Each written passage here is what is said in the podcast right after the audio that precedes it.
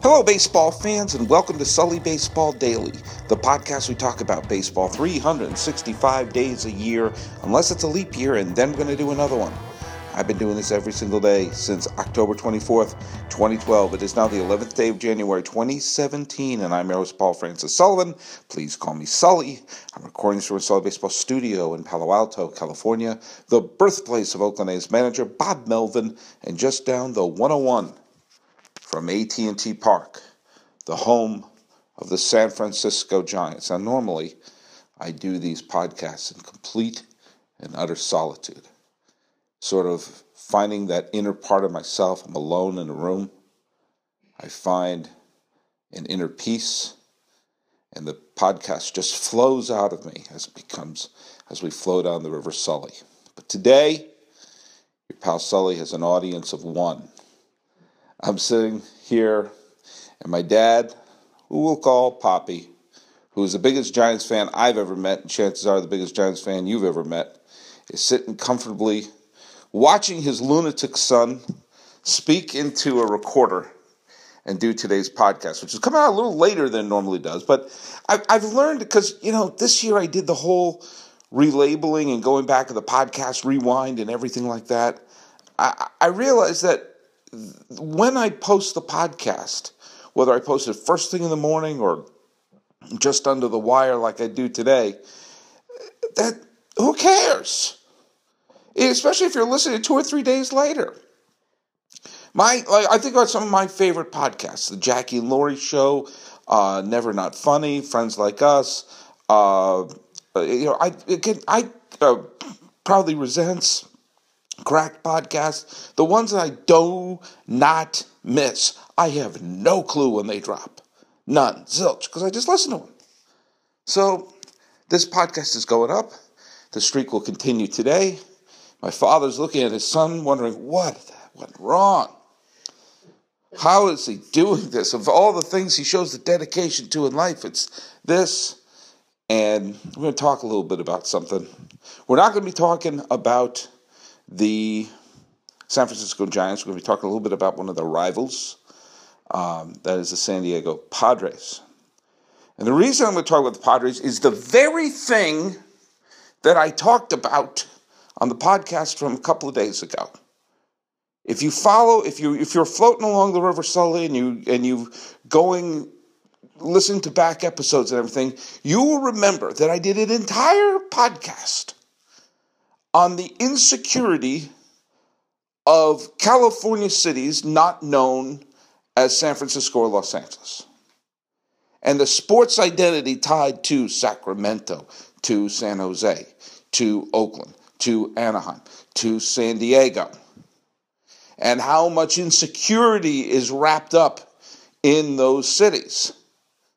That they're, you know, they have the little brother syndrome with a big city nearby. They don't want to be looked upon as a big suburb the way that San Jose is. And you see that these cities can many times cling to their team as their identity to show that they're not LA, to show that they're not San Francisco.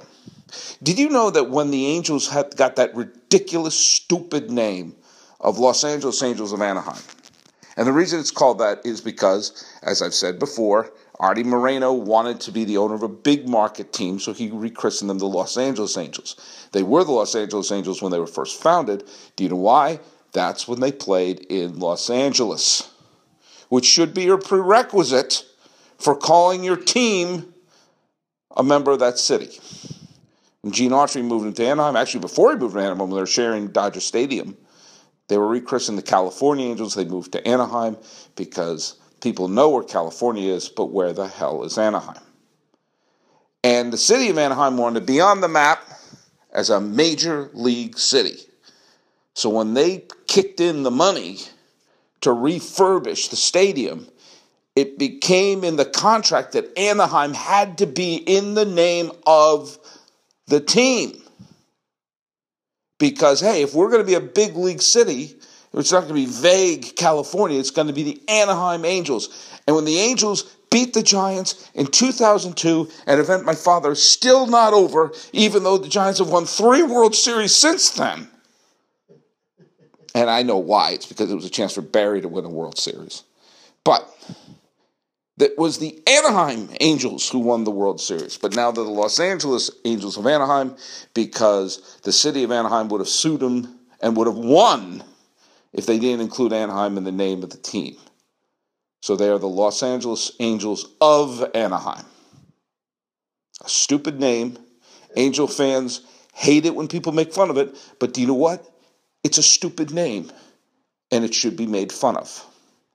But it shows part of the insecurity of the California cities, not known as LA or San Francisco. In the hearings, in the negotiations with Arte Moreno to rename the team Los Angeles Angels Anaheim, it was brought up to him Are you aware that the people of Orange County have a distaste for the city of Los Angeles and do not like to be associated with them? And he said, No, I did not.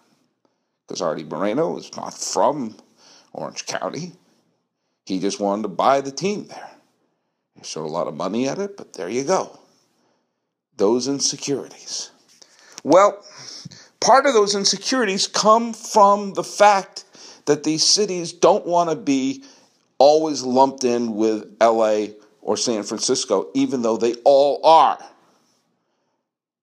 And whether you're northern, if you're northern, you're near, you must be near San Francisco. If you're southern, you must be near Los Angeles, and that insecurity runs deep. Well, today, a gigantic roundhouse kick to the stomach came to the city of San Diego. Remember when I did my suffering index? where you figured out which fan bases are the most suffering. And the San Diego Padre fans were high up there because of the fact that they've never won the World Series, save for a made for TV movie starring Gary Coleman. Well, I said in the video I'm only including baseball in this look at suffering. I, I just don't have the time to include football or, or basketball or hockey or even indoor lacrosse in the you know, the contemplation of suffering for a fan base. But one thing that has to be thought of in terms of a suffering fan base is the taking away of a team. The humiliation of having a team removed from your city. As I said before, that is a moment of if you are the mayor and they play musical chairs when their team leaves, it, the, the blame is placed on your feet, even though oftentimes you've made a decision to say, Do you know what? I think I'm going to pay for schools and cops instead of a palace for billionaires. But a team is going to move. They are going to be the Los Angeles Chargers. The Chargers are moving from San Diego to LA. Now, I didn't read all the information. I didn't read everything. All I saw is the Chargers are going to LA. And in so many ways, that's the most humiliating type of move. That you're a Southern California city, want to have an identity of your own. And for a long time, the Chargers were the team of Southern California, although they really weren't. I, I stand by the idea of uh, there's no interest in the NFL in LA for one team that it was actually a great situation in LA, that you had it as a constant blackmail city that, well, we'll just move to LA, we'll just move to LA. Everyone in LA roots for their teams. I'm a Steeler. I grew up in LA and I'm a Steeler fan. I'm a Giants fan or whatever it is. That's the way it was. Maybe you have an NFL stadium there and every week you play one game in LA and it's Green Bay versus the Giants in LA. You'll sell it out every night. You know what's not going to sell out every night? The Rams, the Chargers. Welcome to Nobody Caresville. The only time they'll sell out is when they play a team that anyone cares about. But San Diego was looked in the face and told, You are not a major city today. That's not suffering. That's rejection at the prom. and your date has gone off with a really great looking guy who gets all the girls or all the guys because it's 2017 and I don't judge. But all I know is that San Diego is that person in the corner, not dancing, saying proms are stupid. And the Chargers never won the Super Bowl in San Diego. They won one AFL title back in the early 60s, but I don't count AFL titles. Do you know why? Because it's the AFL, and the AFL doesn't exist anymore. They merged with the NFL, and now, but when you merge and don't get, the, it's not the AFL NFL, it's the NFL. So they're not, they are just, they have merged and become one league now. And so San Diego is now a one team city. And I do believe that's going to happen. I mentioned, I do believe it's going to happen to Oakland too. I do believe that the Warriors are going to go to San, San Francisco, and I do mean, I, I think all but it's all but written that the Raiders are going to move to Las Vegas, only to return to Oakland in ten years. But that's another story. So now, Padre fans, comes a moment of truth. You have to show the world that you are not a naval town suburb of LA. Because that's how the NFL thinks of you. You know, you almost lost the Padres in the early 70s. Padres were formed in 1969, and they drew fewer people that are listening to this podcast right now. And it was so certain that they were going to move that when they printed the baseball cards in 19 for 1974, the Padre players were listed as playing for Washington. Washington NL is how they were listed because they were going to move to Washington. It was that certain because this this ain't working. This is what we call in the industry a flaming dumpster fire, and it's not working. And all of a sudden, Ray Kroc, who's played by Michael Keaton in an upcoming movie, the McDonald's guy, came in, bought the team, kept them in San Diego, and they play in easily one of the best ballparks in baseball. Petco Park, holy Toledo. If you haven't been there, it's beautiful. And San Diego is beautiful. Now they're in a tough spot. They're a tough spot economically in some ways. To the north is LA and Anaheim of LA. To the south is Mexico. To the east is desert. To the west is the ocean. It's a tough spot if you're going to expand your horizons. But do you know what? You can do it. You're a one team city now.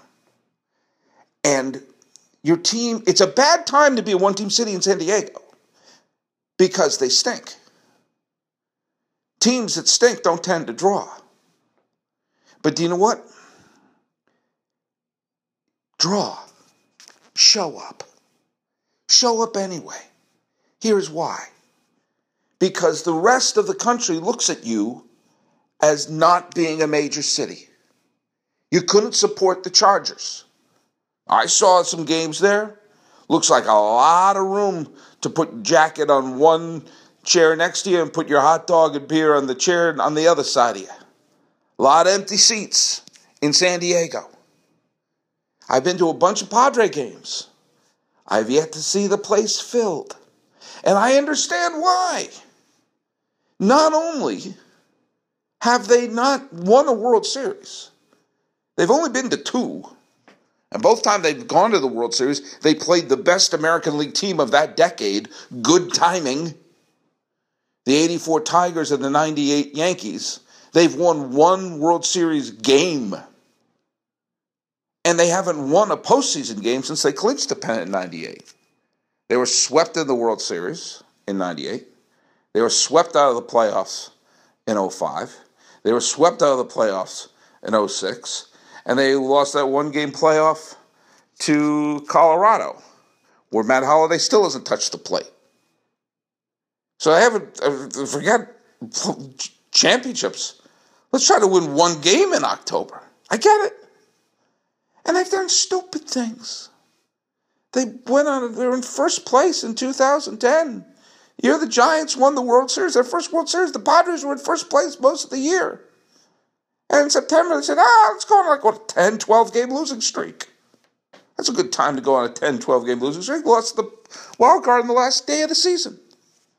Giants went on to win the World Series. And then they, a couple years ago, when it was very clear that they should have been doing a slow, methodical rebuild, boom, they said, let's go for it. Let's go for it. I think we're going to win. They had four chips on the, the, the, the roulette table and said, We're going all in. Why? What are you doing? And it was a catastrophe. It was a calamity. And they were the worst kind of thing. They were old, expensive, and bad. And the law firm of old, expensive, and bad never wins the case. And so they're chipping away, and you take a look, and they, they traded away this and they traded away that, and they have Hunter Renfroe, and they have a couple other players, and they they who are you know slowly chipping away and making a couple of nice acquisitions here and there, but they're not there yet. And they're in a division with the Dodgers and the Giants. Yes, a tiny team in Southern California is looking up, and the big brother syndrome is there because the Giants and the Dodgers are hogging up the NL West. And who's the manager of the Giants but Bruce Bochy, who's the greatest manager in Padre history? And who's the first baseman of the Dodgers but former Padre Adrian Gonzalez? So you see the big brothers take the toys, take all the best people, take the best dates, dancing at the prom, and the Padres on the outside looking in. Now, we have seen truly terrible teams turn it around. Do you remember how horrific, how grotesque the Houston Astros were as recently as what, 2012? They were losing what, 100, 110, 115 games a year, whatever it was? It was a lot. And yet, they were in the playoffs in 2015 and the way that they're put their team together now, it wouldn't surprise me if they made the postseason in 2017.